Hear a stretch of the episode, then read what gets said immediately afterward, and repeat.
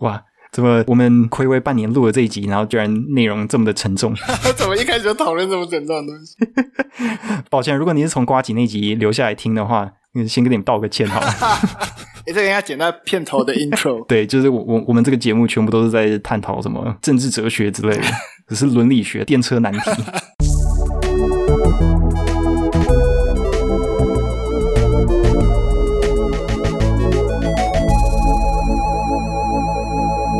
欢迎收听电影 Podcast，我是烦恼工作室的 John，我是 Perry。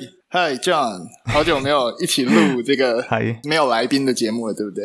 对，这是今年第二集吧？是哦，其实蛮多听众也是希望我们可以聊一些自己的东西。不过，毕竟我们要跟很多不同的人合作，有不同的观点嘛，对不对？是没有错啊。不过，另外一方面，我们好像前半年也都比较忙的样子。对啊，所以难得这一次我们又要来一起录音了。嗯、对，可是我们不是来补之前听众推荐我们看的那个电影，那个可能又要再更晚才会录到了。不好意思，不好意思，我们片单太多了。好，要不要讲一下我们今天为什么要来录这一集？其实主要就是刚好，其实我们疫情爆发之前有非常多的档期，包含很多的影展嘛，五六月，然后甚至七月，嗯哼，许多的影展，然后都有很多的合作的节目，想要赶快给大家听。但是没想到疫情这样一爆发哦，就是我们体验到了去年国外体验的方式。在去年，我们大家在台湾还可以很开心说，哦，国片大爆发，然后去电影院，然后参加各种活动。但今年我们就是只能。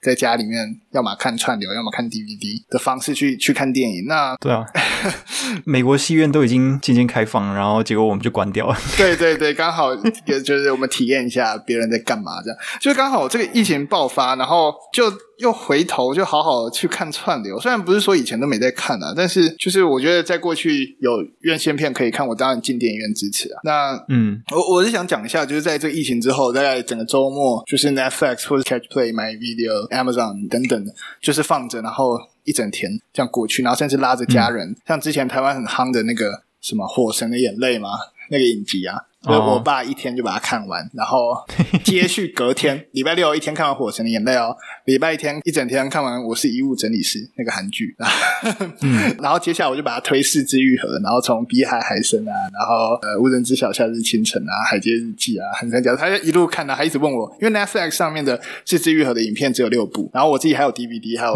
两部、三部。我、嗯、靠，他也看太多了吧，超多的。对啊，然后中间我们还有看什么《本能寺大饭店》啊，《晨曦将至》啊，然后就还有很多啊，就是整个。就是看电影，看电影频率比以前还高诶，以前是想说周末。选一天去电影院看一下，没想到那门槛降低了，所以那个看片量反而变得更大。没错，没错。哎，那你呢，John？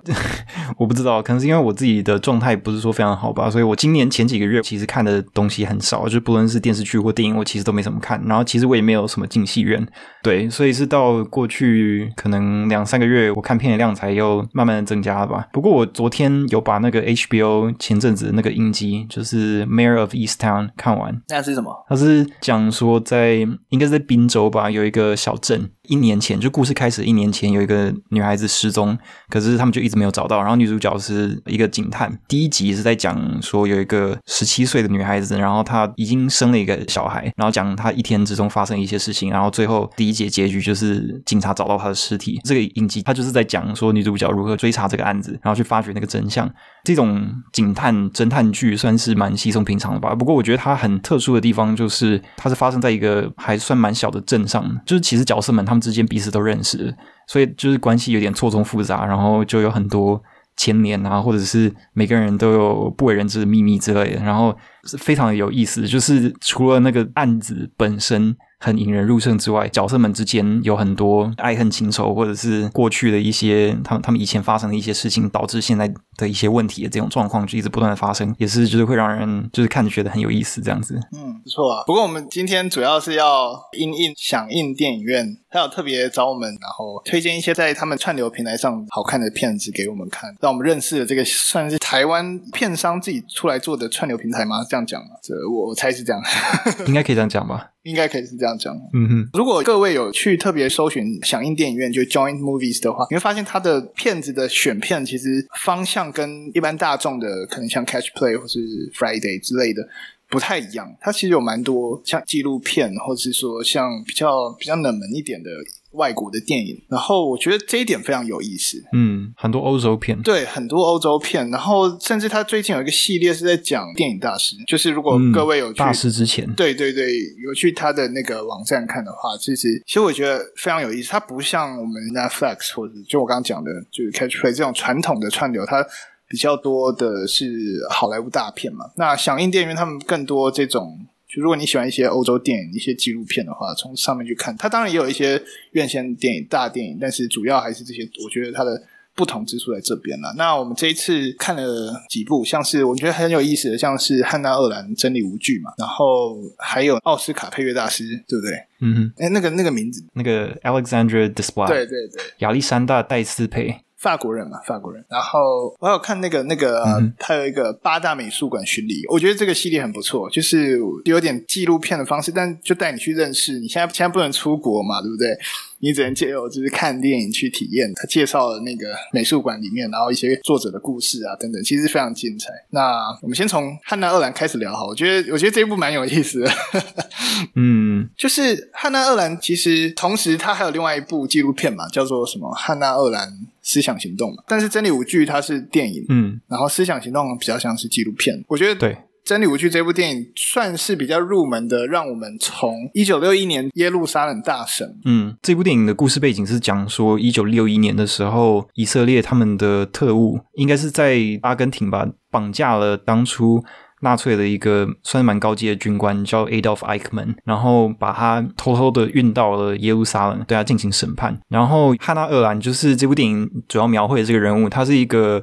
德国籍的犹太哲学家，他是在一九三三年的时候就逃出德国，然后跑到了美国长期居住。然后他当初写了蛮多呃很有影响力，也是在探讨极权政府的一些书，就是非常受到推崇。但是他其实从来没有真的亲眼见证关于纳粹政府内部运作的一些就是机转之类的，所以他就去申请说看《纽约客》这个杂志愿不愿意派他去旁听这个审判，做记录，然后写报道，看看他能不能更进一步。深入的理解，说艾希曼在这整个犹太大屠杀的惨剧当中，他到底是扮演一个什么样的角色，然后他内部运作大概是怎么样之类的。结果他回来之后，就呃，他写的东西就造成轩然大波，因为他那时候提出了一个概念，就是平庸的邪恶这个概念。他就是说，就是在现代会做出很多非常非常邪恶之事的人，其实并不是那些真的心中充满恶意或者是充满歧视。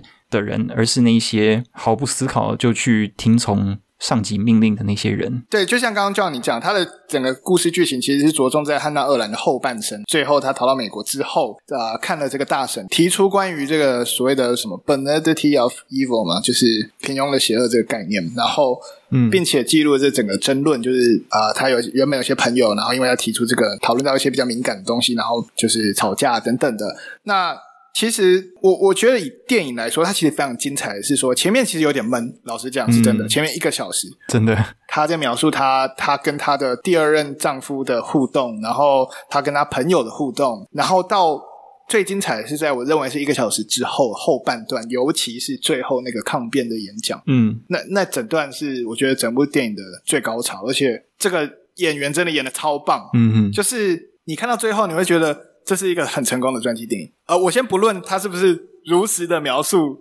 事实这件事情，但就电影角度来说，它是一个成功的传记电影，嗯、而且它让我更认识到汉娜·厄兰这个人。那我知道汉娜·厄兰有很大一部分其实跟海德格有关系，然后他们两个之间有有一段很长的算是恋爱吧，然后他们之间互相的关系其实也是。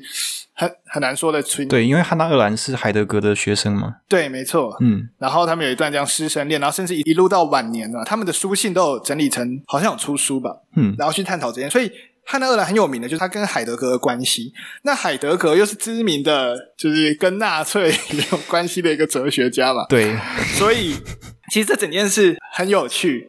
但但这部电影不是要讨论这个，而且甚至在这件事上也没什么琢磨。老实讲是这样，他甚至在提海德格的关系都只是点到点到点到，然后呢旁边的朋友旁敲侧击的问，然后甚至海德格出现次数也很少。所以这个电影不是在讨论他跟海德格，是在讨论他提出这个概念之后的发展。其实我为什么会说这个女主角演的很好？第一个，她真的让你感受到所谓的知识分子的傲慢，嗯，但同时它也让你感受到所谓的知识分子就是要有勇气捍卫自己提出的观点。嗯哼，哎，我觉得这两者如实的呈现是非常困难的。就是呃，你知道知识分子的傲慢，OK，我们常常就批评非常高空嘛，嗯、就不贴近地面嘛。对，提出的东西大家可能很难接受嘛。嗯哼，然后但他在最后却非常有力的利用他自己的辩证去强化他自己的论述，而且。讲的非常非常清楚，我觉得这个在演员的表现上其实非常困难，因为我自己把最后他在电影结束前，他为了要回应大众对他的批判嘛，所以他在他的那个讲堂里面去讲了他为什么写这个东西，他为什么去做了这件事情嘛，嗯哼，然后以及大家的指控是多么错误的嘛，对，那我我把那整段甚至以逐字稿的方式打下来，然后去揣摩，如果我要演这个角色的话，我要怎么演？嗯，那。他要非常有自信，而且有勇气的去站出来在讲台上，然后把这些一字一句的讲得非常清楚。我觉得，就算给你台词，你不一定可以演得出来。对啊，因为他必须是要给人一种，这不只是他在辩论，而是有一种当中还有掺杂很多的情绪，外在又不能表现的太过激昂那样子嘛？对对对，我就想讲就是这个。嗯。就是你要演这件事情本身就很困难，你要重新塑造我们就是现代人对汉娜·奥兰的想象，也是一件很困难的事情。嗯，就是我们要去想象，哦，原来他当时在什么样的情境下做了这样的行为。所以我我说它是一个好的电影，其实在这里，他在前半部都是在描绘去看到艾希曼怎么被审判，然后那些检察官怎么问他问题的，然后他在脑中不断的重播。那我们也知道，哦，他最后。就会提出所谓的平庸的邪恶，这是我们都知道的事情。所以我说前半段其实蛮无聊的，嗯。然后，但是后半段你没有想到的是，他提出了这些在当代非常合情合理的论点，甚至我们是反射性就觉得啊，本来就这样嘛，体制就会把人放弃思考，放弃思考人就会做出这个我们认为罪大恶极的事，就有可能是这个 nobody 所做的嘛。嗯。就我们在当代觉得理所当然，嗯，但是在当时二战结束后没多久，纳粹都还存在哦，犹太人甚至都还没走出这个伤痛的时候。讲出这个东西，嗯嗯，我觉得那个情境下是完全不一样，这是我当时甚至没想到的，就是在现代看起来理所当然的一个观点，在那个时空背景下是是非常特殊的，并且是非常要有勇气的。他让我看到知识分子其实不只是说你聪不聪明、头脑清不清楚，而是那个勇气讲出他所看到的他他认为的事实，他他的论点，并且。捍卫他，就甚至不惜和他的这些朋友。他其实对他的朋友非常的好，他爱他的朋友，爱他的家人。嗯哼。但他认为两者并不冲突嘛。我提出论点，这是基于理性的思考。我爱我的家人，是我爱我的家人。但大部分人没办法把这件事分得这么清楚。嗯哼。因为因为人是有感情的动物，嗯，他没办法很理性去切。这个这个我等下后面谈一些比较实事的东西，因为我这一段蛮有感觉的。嗯，所以我觉得他最后就讲，如各位所知道，他当然是犹太人。嗯，但他也被批评他为纳粹辩护，对，然后藐视自己的同胞嘛。嗯、那他指控说，这对他的是人格谋杀。他认为他并没有为艾希曼辩护，他只是很惊讶，他这么平庸的人，竟然会在这么罪大恶极的事情之中有关联。那他又讲到一个重点，就是说，试图了解并不等于原谅，了解真相是他的职责。那我觉得这个非常好，就是我们在探究真理的时候，我们要试图去描绘出这一切事情的来龙去脉，但不代表他要原谅他，他只是没有对他这个人做更多情绪上的批评。因为我为什么想要谈这个？因为我等下想要谈关于死刑。哦，你如果你有你有感觉的话，台湾最近在探讨废死这个议题，你会非常有这种感觉，就是最后都会说死的又不是你家人，对不对？当你提出一个非常具有逻辑、理性的论点的时候，第一句话如果你是。就是支持论点比较偏向废除死刑，或者甚至觉得死刑不一定要存在的论点的时候，第一个一定被跳出来讲是死的，又不是你家人，对不对？所以我觉得这跟这跟汉娜·鄂兰这样子遇到的样子其实非常像。嗯、他并没有为犯人辩护，他只是在从中去找到一些关联，并提出他的观察，但总是会被说你就是丢犹太人的脸，你就是为这些。罪犯恶魔在辩护嘛？对，可是我我觉得这个蛮有趣，等一下我们来讨论。但但是有一个点，就是因为我其实对当时他提出那个论点所造成实际的那个争议也不是非常了解。可是就我看完电影之后，我的感受是，其实批评他的人并没有真的提出什么，就是没有没有什么价值的一些反论。当然了，当然了，而且就是他们其实着重的并不是在于平庸的邪恶的那个概念本身，你，你不觉得很有既视感吗？对，而是在于说他他有提到说。犹太领袖，对对，就是有很多犹太社群的领袖在收到政府的命令，说你要把你们这个社群里面的成员送往集中营的时候，他们真的就听从了政府的指示这么做了。那当然，当时那些犹太领袖他们并不知道这些集中营是要对犹太人进行屠杀的机构，所以一方面你可以说他们对于犹太人被屠杀这件事情是没有责任的，但是同时你又不能够不去思考说他们是不是造成这件事情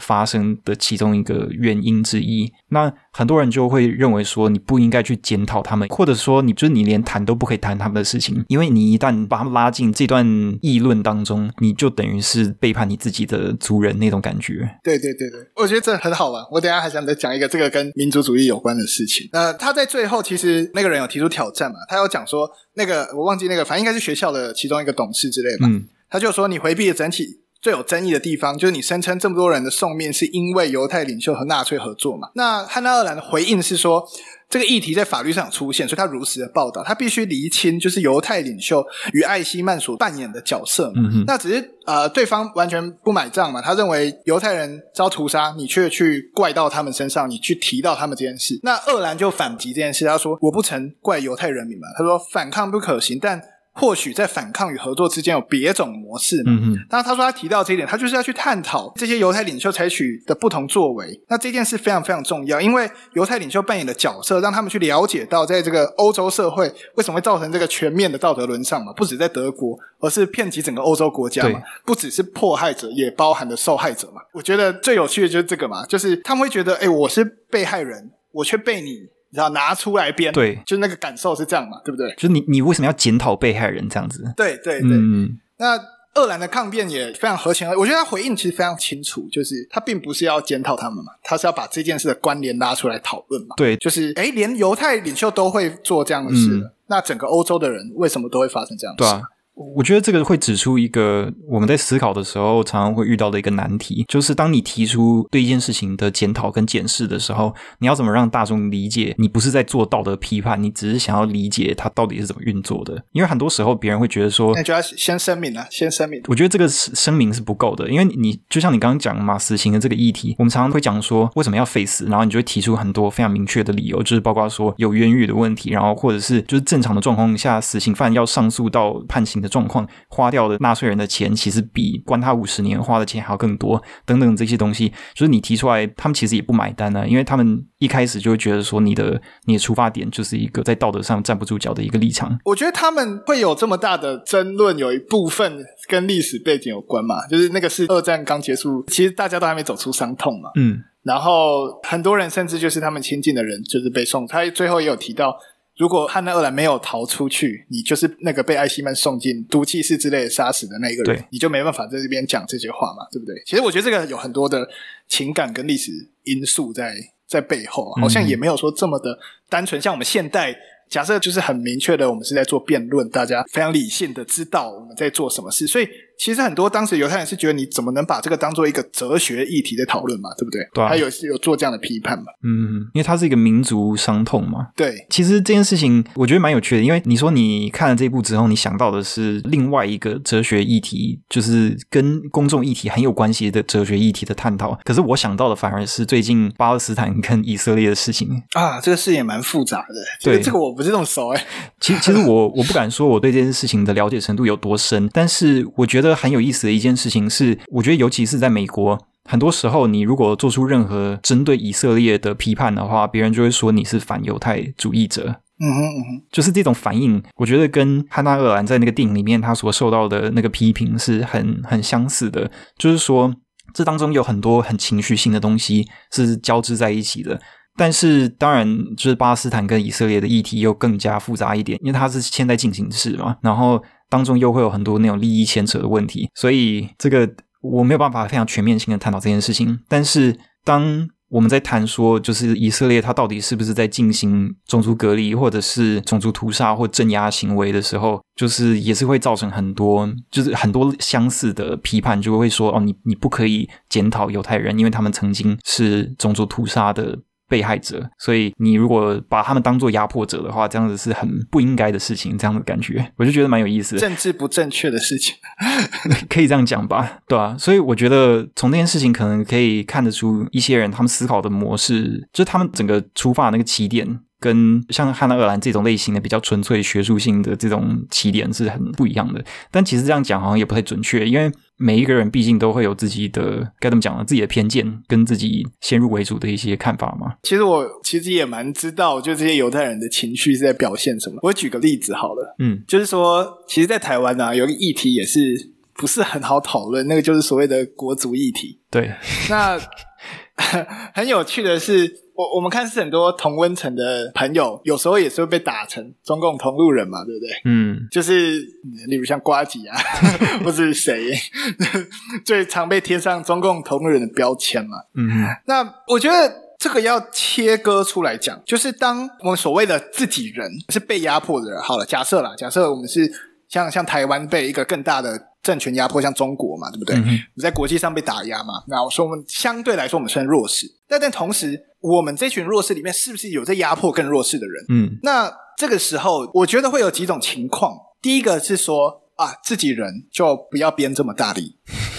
第二种是说我提出来，然后。我希望你改掉，但是我们是在内部提出来，嗯，我们不是对外大声的说，哎、欸，那某某要改要改，嗯哼，你知道这个差别吗？对，差别就是，如果你大声的在外面讲这件事情的话，就是很有可能变成所谓的敌人的破口嘛。对，因为你等于是给你的对手一个可以拿来攻击你的同伴的把柄啊。没错，没错。那这个就很妙，就是谁是自己人？就我们不像犹太人一样，很明显他们有明确的这个所谓的民族或信仰或是血缘，所谓的犹太裔、犹太民族，我们是同一个群体。嗯，那台湾没有想象的共同体嘛？就是我们有人认同台湾，有人认同中华民国，有人认同中国，光认同就不一样。你在圈选自己人的时候，就是你圈不出来啊。嗯哼，就好这件事，我认为我自己好战友做错事了，我想要批评他，我私底下跟他说，希望他改善。哎，但这个人这看起来不像我的同胞，我骂他，那也有可能他也是差不多立场的、嗯、的所谓的战友。嗯、那他这样的批评可能就落入刚刚讲的敌人的把柄中。嗯，那这件事就很妙嘛，对不对？就谁是自己人嘛？对。那在汉娜·二兰这个例子里，一开始大家会想说，我他也是犹太裔，犹太裔应该就自己人嘛。嗯哼。哎，怎么犹太裔的自己人跳出来不顾犹太同胞的情感，在大众公然面前去讨论犹太领袖的事情呢？对不对？对。我觉得他们在意的是这件事嘛。就是你讲的再正确，这不重要啊。嗯哼，就是我把你当自己人看待。嗯哼，你怎么能这样子？就有点这种感觉嘛，对不对？对，因为他们其实在乎的是那种背叛的感受吧。对啊，对啊。嗯，所以这部电影非常有意思，是它展现了某种现代性，你知道吗？现在正在发生的事情，或者是说是这个问题，不论搬到哪一个时代，都依然会持续存在着吧？对啊。那所谓的理性辩论本身就不存在，因为你人就是会有刚刚讲的嘛，偏见、嗯，喜好，对，甚至我就是想骂你，就是这个就是不理性的行为嘛。然后我骂的很理性嘛，我看不惯你的语气，对，我看不惯你的语气，但我提出非常理性的论证，就就想要讲你的语气就是不行嘛，嗯，不道德的，嗯哼，对，所以我觉得到底所谓的理性辩论这件事存不存在，我我不知道，说不定存在，但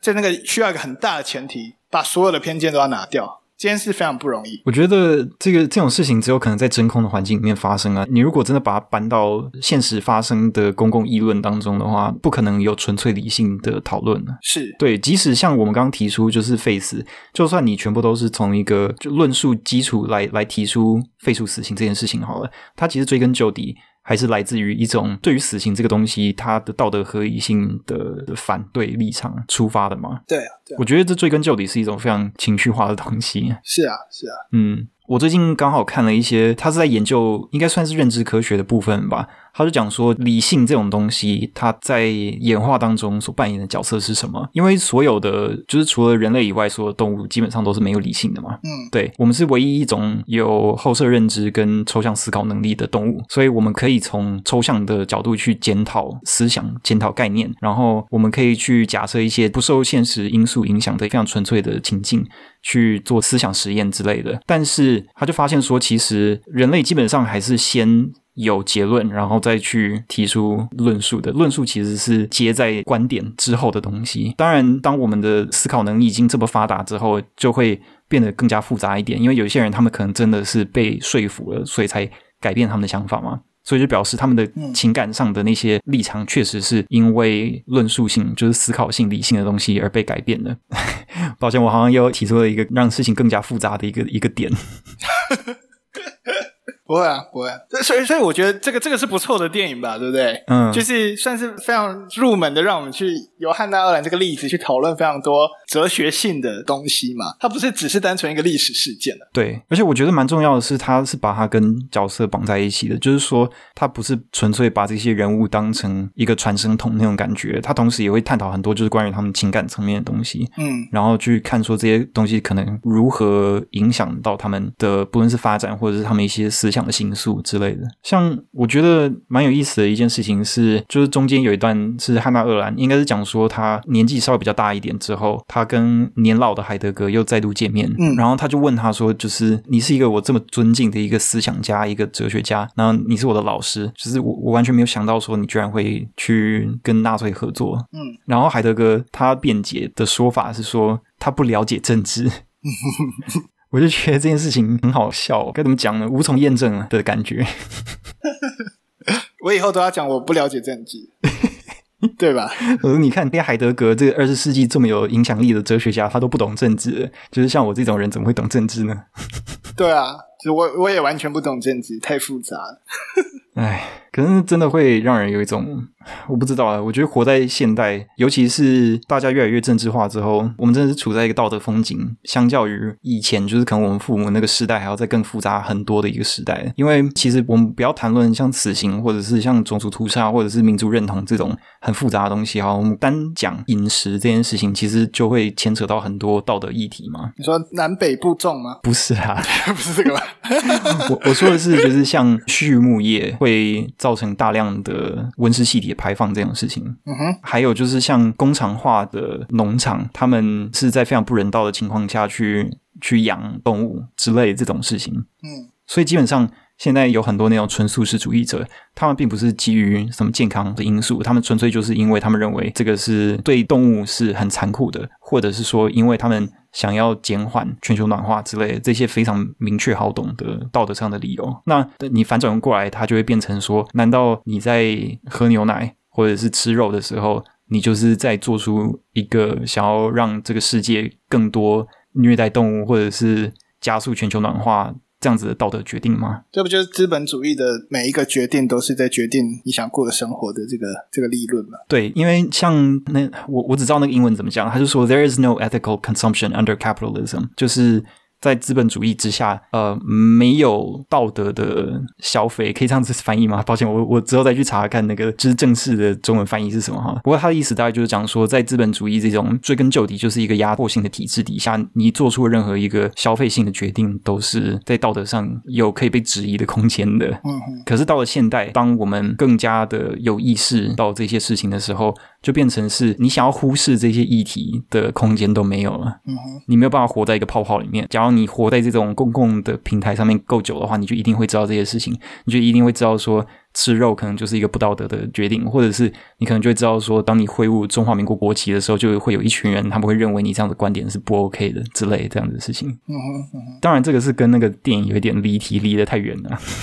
不过，我觉得它其实有点像是一个分水岭的那种感觉，就是说，在旧的时代，大家不会去思考这么复杂、这么深入的东西。可是越接近现代，当有更多抽象的概念被大众所逐渐的了解之后，你要在这种时代底下自处，就变得比以前还要困难很多。嗯，不过讲回来，我觉得关于汉娜·二兰提出这个平庸的邪恶这件事情，其实我们放到当代去看好了。嗯。当你放弃思考，你可能就是会做出这种罪大恶极的事情。就算你只是一个 nobody，那纳粹在做的就是在剥夺你身为为人的这个人格跟身份嘛，所以你就会放弃思考嘛。那这个观点在当代是一个算很好的一个警语吗？这样讲吧？就是你作为人不应该放弃思考嘛。安娜·鄂兰在里面有讲，所谓的思想不是说传递知识而已，而是你辨别是非美丑的能力嘛。嗯哼，就你可以判断这件事情嘛。嗯。那好，我觉得这个有一个蛮有趣的问题，就是我觉得分两个层面。第一个是在当代，你知道怎么判断这个所谓的是非对错、善恶美丑？嗯，那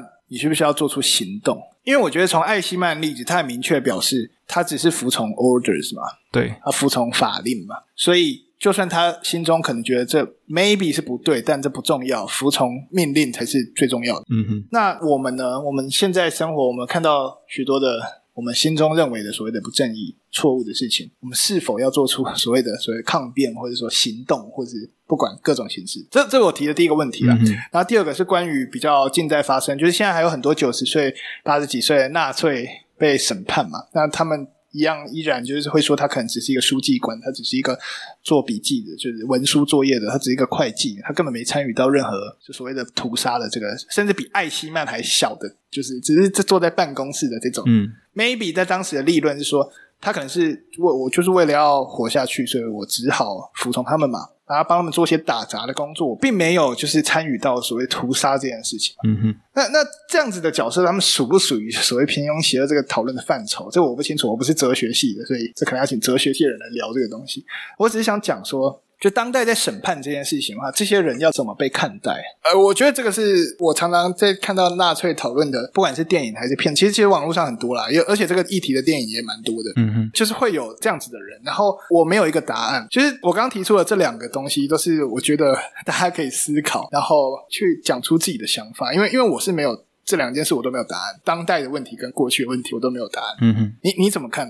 我觉得太难回答了。就是说，我们当然可以自己。就是以个人的观点做出批判，说我认为这些人他们依然是有道德上的责任的。但是当你自己内心做出个人的批判的时候，那又有什么价值呢？就是我思考比较多的反而是这件事情，就是我们身为一个个体，我们个人的批判到底有什么价值这件事情。原因是因为我最近看到了一些美国的平台上面，像推特啊，他们在讨论一些我们历史上有的错误的观点，就是说到底是谁解放了集中营这件事情。我们一般都会说是，嗯，就是美国嘛，那些英国这这些国家，对不对？嗯哼。可是其实实际上是苏联解放集中营的。嗯哼。然后美国人只是后来拍了比较多照片，所以他们邀功邀的比较成功，这样子。嗯哼。而且后来美国政府就是有协助很多纳粹的高官逃出德国。嗯哼。然后甚至让他们成为很多国际组织里面的。重要人物，像你知道当初帮纳粹开发飞弹那个可以算是科学家吗？嗯、他后来成为 NASA 的头头。嗯哼，就是美国之所以可以上月球，是因为有很多纳粹的科学家帮他们做研究的关系。嗯哼，然后另外像欧盟、像北约、像联合国，其实在后来大概五六零年代的时候，有很多高官其实当初都是纳粹的高级军官。嗯哼，然后甚至是我觉得有一个比较扯的是，有一个纳粹军官后来他逃到应该是。我忘记他是先跑哪里去了，不过他后来就陆陆续续有帮像埃及还有阿根廷帮他们训练他们的军队之类的。然后最后我觉得最扯的是，他还被以色列的特务组织，就是政府的特务单位雇佣去进行一些那种秘密行动。对，所以你就会觉得说，当我们这些没有权利的人，我们探讨就是道德责任这件事情的时候，好像就会显得好像一点意义都没有，因为。因为那些真的握有权力的人，他们其实大部分都不是非常的在意这种事情，就对他们来说，道德只是公关问题而已。对啊，对啊，我觉得是啊。嗯，我我觉得读越多历史，就会越对于一个个体该如何存在在世界上会有很多质疑吧。就是不只是对于一个不是那么关心政治的人要怎么自处，我觉得对于一个很关心政治的人来说，那又更加困难了。嗯。就是说，当我们参与政治，当我们参与一些示威游行啊，或者是抗议之类的这种事情，嗯哼，就是我我们到底我们到底在做什么？我们到底实际对这个世界造成的影响是什么？这样子，嗯哼，就是我会觉得说，好像越去思考这些事情，就越得不到答案这样子，因为我会觉得说，当平庸的邪恶这件事情，它其实追根究底是对于。嗯，拒绝思考的批判吧，就是拒绝明确的表现出自己的道德立场这件事情做出批判，因为他会觉得说，在你需要站出来的时候，你就必须要站出来。嗯哼。然后，即使你没有办法造成很大的影响力，只要有够多的人愿意有道德勇气站出来的话，或许就能够有阻止这些有所改变邪恶。对，就是可以阻止这些巨大的恶行。但是，当我们面对的是，就是可能是一整个政府。或者是一些很有钱的一些巨大的组织，他们的行为的时候，会有一点该怎么说呢？多少会有一点气馁吧。可是我觉得内心会有一种认知失调的状态发生，就是你在抽象的层面知道说，对，我必须要站出来，这样子才有办法造成好的影响。但是同时，你又会有一种想要以一己之力，然后去阻挡一个海啸的那种感觉。嗯，对啊，这个这是我的感受吧。嗯，哇。怎么我们暌违半年录了这一集，然后居然内容这么的沉重？怎么一开始就讨论这么沉重的东西？抱歉，如果你是从瓜吉那集留下来听的话，先跟你们道个歉好了。哎，这个应该剪在片头的 intro。对，就是我我我们这个节目全部都是在探讨什么政治哲学之类的，只是伦理学、电车难题。好了，我我觉得汉娜·二兰就讨论到这边了，大家自己去看，然后有专家可以直接跟我们分享你们的看法，因为我们不是这方面的专家啦。嗯哼。好，抱歉，听众应该也听得出，我其实没有花太多时间去整理我想法，所以我就讲的还蛮发散的。不过希望有引发一些有趣的讨论呢。就是如果大家有什么不一样的想法的话，也都非常鼓励大家尽量提出来这样子。嗯哼，那我们两个其实另外还有共同看的一部，就是那个配乐大师的那部。对，亚历山大。对，亚历山大戴斯培，名字很难念，法文。对，那这部是其实我们两个也都不是音乐专业嘛，所以我们没有办法对于创作音乐这个部分可能提出太多的观点。对，也是一样，依我们看到的去讨论。对，那你看完这部有什么感觉吗？有有有有，当然有。我觉得我觉得纪录片有趣就在这里，就是它常常让你看到跟你所想象的事情不一样。就是关于电影配乐这件事，其实很有趣。就是我之前看过蛮多部电影配乐有关的纪录片或是电影，但这一部是以人物为主的。传记嘛，所以有点就是记录亚历山大戴斯培这个创作者，所以等于是让我们重新认识了这个人嘛，他着重在人这个部分。那我的想法，我我觉得电影配乐真不是一般人能干的事情。而且他非常非常困难。我觉得亚历山大在里面有提到说，像很多导演认识他是因为那个《在珍珠耳环女孩》，都以为对对对对都以为那是他的第一部，但他其实在前面已经做了五十几部电影配乐了。那他其实是传统的古典学院出来，但是因为他爸的关系，所以他有接触到很多很多元的音乐种类，所谓的世界音乐嘛。嗯哼。所以他对音乐的创作是来源非常非常多。那他非常喜欢做电影。那这整部纪录片他安排了许多他合作比较重要的的导演嘛，包、嗯、包含有谁，Wes Anderson 嘛，嗯、然后还有那个 Peter Weber，Peter Weber 嘛，配合的导演实在太多了吧，甚至甚至连李安都有，因为因为他在台湾有拿过金马奖。哦，他帮那个色戒配乐。色界对，没错，嗯，所以所以他其实是非常非常资深的。那我有印象中，就是里面有个电影导演提到说，他把亚历山大当做一个电影，先是一个电影人才是一个音乐人，他是电影的一部分，他甚至比导演还重要。那那是那个导演讲的，他觉得他比导演重要，嗯，他赋予电影生命力。一个电影配乐，对我们看电影可能会觉得非常理所当然，哦，飞机飞过去要有飞机的声音啊，这时候有磅礴的音效啊，然后悲剧的时候要有哀伤的音乐啊，等等，这我们认为理所当然这些配乐，其实不是我们所认为那。样，那所有的导演跟他配合过，都会说他他是一个工作狂，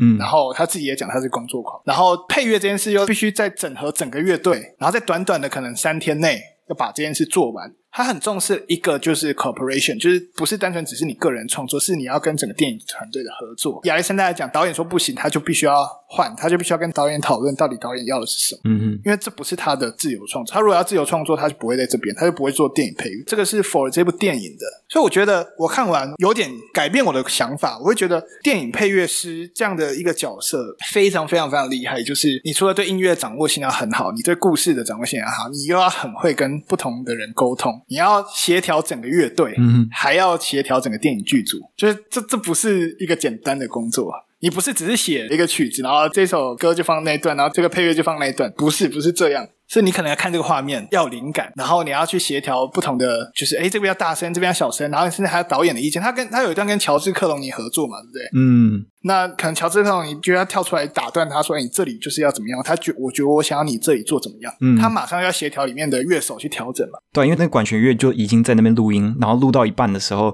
可能他停下来，然后乔治克隆尼就跟他讲说：“我觉得这边不要有这种音色之类的。”然后他们就及时调整说：“好，我们再重新演奏哪一段？可是把刚刚。”那个东西拿掉，这样子。对，你要你要多有耐性啊！你要想，你写了很久，然后终于在录，然后就里面的乐手一定也很不爽。哎，你一直叫我改，对不对？你你耐心要读好，然后导演又突然打断说：“哎，不行不行，我这里要怎么样，我那里要怎么样？”对，因为它里面有一段讲说，他有一天站在指挥台上面站了九个小时。对对对，这是每天对他而言这是日常啊，他花大量的时间在创作。那他有讲到一件事，就是他的梦想是变成所谓的好莱坞的配乐师，电影配乐师。嗯、他认为好莱坞这些所谓的白人导演很少会去接受。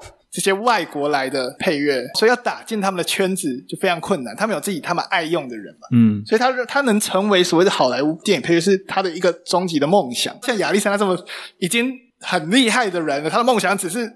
好，不是只是啦，这就只是 好莱坞的配乐，这件事多困难啊。你就知道好莱坞的地位在电影工业里面是极其重要啊，它的影响力多大。我觉得可能有另外一部分也是因为他是欧洲人吧，就是，但他是法国人哎，对啊，白人哎，对，所以你就想想看，他不是亚裔，如这对于就是非白人可能又更困难了。但是我觉得其实有很大一部分是因为好莱坞它毕竟不是那么大的一个圈子。就是说，你真的要有认识的人，你才有办法找到切入点，这样子。嗯，对啊，像我之前好像就有提到那个 Ludwig Göransson。他跟 Ryan Coogler 就是黑豹的导演，他们其实从很早很早就开始合作了，他们基本上就是两个人等于是一起打拼，然后一起慢慢从完全没有任何名声、没有任何履历的状态，变成现在这种好莱坞大咖的。所以这个圈子你真的是要有刚好有一个切入点，你才进去。尤其你不是在加州从电影学校毕业的话，更是如此。因为你从那些学校毕业，他们通常都会跟你讲说，你可以去参加哪些特别的影展什么的，在地影展。那因为电影产业就在那边嘛。好莱坞就是在南加州，所以你去参加那边的一些影展，你的东西就很有可能会被制作人或者是被有名的演员看到，然后他们可能就会找你合作，就会得到更多的机会，这样子。嗯嗯，对啊。不过这个必须要说，就是在看完这个纪录片之后，你会觉得说，好像你如果身为一个不是好莱坞圈内的人，然后你想要打进去，真的是超级无敌困难的一件事情。对啊，就是你好像要没日没夜的，一直一直不断的工作，你才有办法做到这件事情。你是要是一个工作狂。热爱这件事吧，嗯，对啊，哇，这样你退缩了吗？不想去好莱坞了吗？可是你其实有的时候会听到一些很奇怪的故事，像那个《鬼关灯》，就是沙赞的那个导演，嗯，David F. Sandberg，他当初是。拍了一个短片，然后把它传到 YouTube，然后结果就爆红，然后就是有好莱坞的人就马上寄 email 给他，然后过两年之后他就导了一部好莱坞电影。我觉得事情永远没有那么简单，所以也是有这种状况发生。当然他是特例，他是特例中的特例，他就像是抽到了超级大乐透的那种感觉。首先你要先有一部片子在 YouTube 上爆红，而且最好是欧美圈，就是讲中文的爆红，你可能没什么用，你要讲英文的爆红。对对对，对啊。不过呃，他当初那部短片其实也是没有对白的嘛。啊，你你有看过那个短片吗？没有，没有。他就是讲一个女人，她在自己家里面晚上了嘛，然后她要去关灯，结果她走到通往房间的那个走道，把灯关掉。就是她一关掉，就发现走到一个人影，然后把灯打开的时候，那个人影又不见了。然后她关掉的时候，那个人又更近，然后又打开，然后那个人又不见。然后最后一次关掉的时候，那个人影就突然蹦到她的前面，可是是背对着她的。然后他就吓一大跳，把灯打开，就用胶带把灯的开关全部都贴起来，让家里都灯火通明。他就去睡觉，然后他的床头柜上面的那个灯也是开着，可是就突然有东西把那灯关掉了。结果打开的时候，就发现有人蹲在那个床头柜旁边，然后那个脸是那种有点恶心，然后会让你看着很不舒服的那种脸。然后影片就结束了。哎，好像不错。反正就是，其实打进好莱坞的方式千百种啊。不论你是很顺利的就打进去，还是你花了很多努力才打进去，不论如何，创作本身都是一件非常困难的事情。